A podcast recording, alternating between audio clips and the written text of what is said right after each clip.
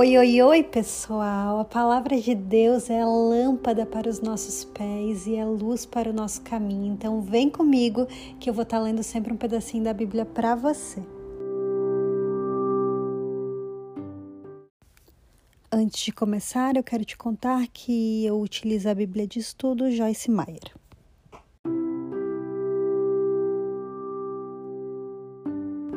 Livro de Tito Introdução o autor desse livro foi Paulo e ele escreveu provavelmente entre 63 e 65 depois de Cristo. Tito, assim como Timóteo, era um jovem ministro que seguia a liderança de Paulo e recebia supervisão da igreja em Creta. Esta igreja parecia desorganizada e cheia de pessoas que precisavam de muita instrução e correção, para ajudar Tito, Paulo escreveu esta carta que trata de diversos assuntos sobre os quais ele também escreveu em 1 Timóteo. Em Tito, Paulo enfatiza a estrutura adequada da igreja, a doutrina sólida e o viver piedoso, principalmente na forma de boas obras. Na verdade, Paulo escreve em Tito 2,14 que Jesus se entregou por nós a fim de nos remir de toda maldade e purificar para si mesmo um povo particularmente seu dedicado à prática de boas obras. Devemos lembrar que as pessoas nos conhecem como crentes pelos frutos. Revelamos o nosso amor por Jesus mais através do que fazemos do que por qualquer outro meio. E ao escutar o livro de Tito, eu oro para que você se lembre do quanto é importante estar em uma boa igreja e se submeter a uma liderança espiritual dedicada a Deus. Também espero que você se lembre de demonstrar a sua fé por meio de boas obras e de uma vida santa. Lembre-se de que as boas obras e a santidade, se seguidas por si só, resultarão em legalismo, mas quando essas iniciativas são revestidas de poder e dirigidas pelo Espírito Santo, elas trazem vida a você e aos outros.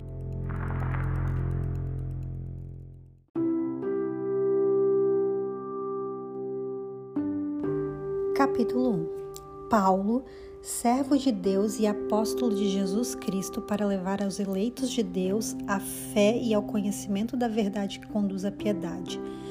Fé e conhecimento que se fundamentam na esperança da vida eterna, a qual o Deus que não mente prometeu antes dos tempos eternos. No devido tempo, ele trouxe à luz a sua palavra, por meio da pregação a mim confiada, por ordem de Deus, nosso Salvador a Tito, meu verdadeiro filho em nossa fé comum, graça e paz da parte de Deus Pai e de Cristo Jesus, nosso Salvador. A tarefa de Tito em Creta. A razão de tê-lo deixado em Creta foi para que você pusesse em ordem o que ainda faltava e constituísse presbíteros em cada cidade, como eu o instruí. É preciso que o presbítero seja irrepreensível, marido de uma só mulher e tenha filhos crentes que não sejam acusados de libertinagem ou de insubmissão. Por ser encarregado da obra de Deus, é necessário que o bispo seja irrepreensível não orgulhoso, não briguento, não apegado ao vinho, não violento, nem ávido por lucro desonesto. Ao contrário, é preciso que ele seja hospitaleiro, amigo do bem, sensato, justo, consagrado, tenha domínio próprio e apegue-se firmemente à mensagem fiel, da maneira como ela foi ensinada, para que seja capaz de encorajar outros pela sã, sã doutrina e de refutar os que se opõem a ela. Pois há muitos insubordinados que não passam de faladores e enganadores, especialmente os do grupo da circuncisão é necessário que eles sejam silenciados, pois estão arruinando famílias inteiras, ensinando coisas que não devem e tudo por ganância. Um dos seus próprios profetas chegou a dizer: Cretenses sempre mentirosos, feras malignas, glutões preguiçosos. Tal testemunho é verdadeiro. Portanto, repreenda-os severamente para que sejam sadios na fé e não deem atenção a lendas judaicas nem a mandamentos de homens que rejeitam a verdade. Para os puros, todas as coisas são puras, mas para os impuros e descrentes, nada é puro. De fato, tanto a mente como a consciência deles estão corrompidas. Eles afirmam que conhecem a Deus, mas por seus atos o negam. São detestáveis, desobedientes e desqualificados para qualquer boa obra.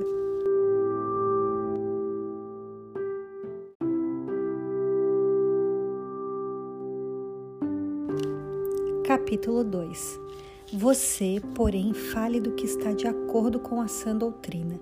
Ensine os homens mais velhos a serem moderados, dignos de respeito, sensatos e sadios na fé, no amor e na perseverança.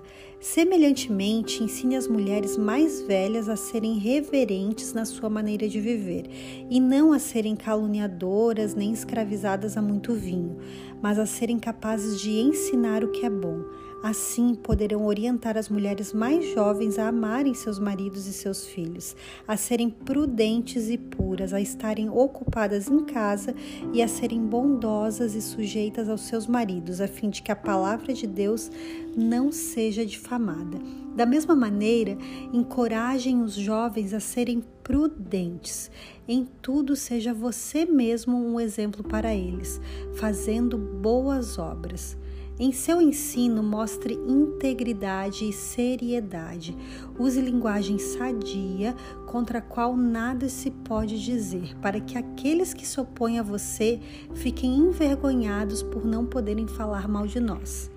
Ensine os escravos a se submeterem em tudo aos, seu, aos seus senhores, a procurarem agradá-los, a não serem respondões e não roubá-los, mas a mostrarem que são inteiramente dignos de confiança, para que assim tornem atraente em tudo o ensino de Deus, nosso Salvador. Porque a graça de Deus se manifestou salvador a todos os homens ela nos ensina a renunciar à impiedade e às paixões mundanas e a viver de maneira sensata, justa e piedosa nesta era presente, enquanto aguardamos a bendita esperança, a gloriosa manifestação de nosso grande Deus e Salvador, Jesus Cristo. Ele se entregou por nós a fim de nos remir de toda maldade e purificar para si mesmo um povo particularmente seu, dedicado à prática de boas obras. É isso que você deve ensinar, exortando-os e repreendendo-os com toda a autoridade. Ninguém o despreze.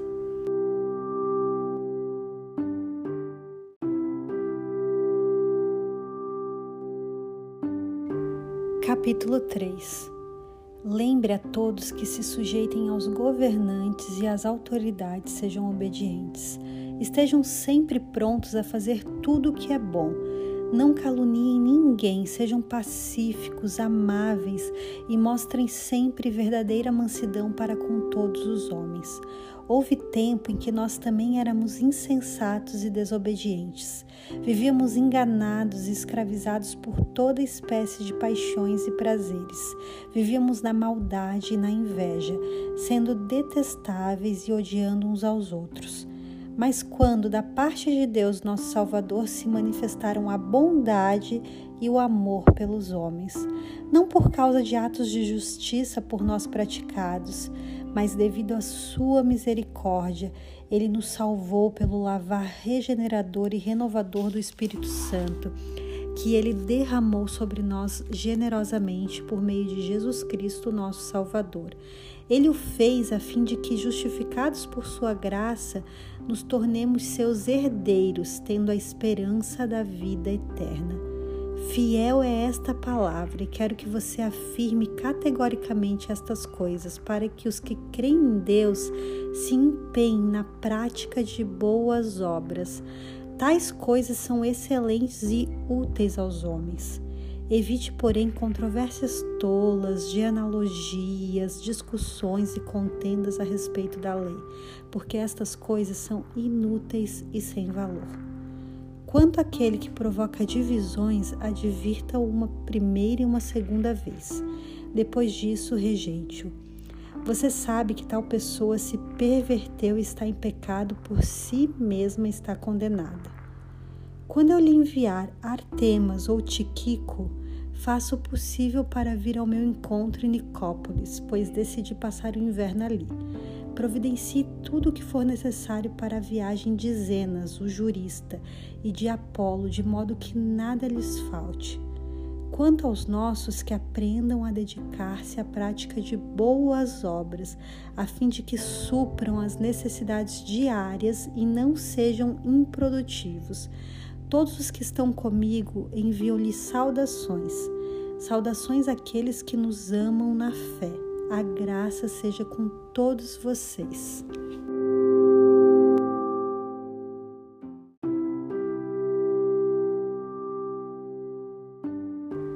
Que o Senhor abençoe seu dia, te cuide, te guarde e esteja sempre com você. Em nome de Jesus, amém.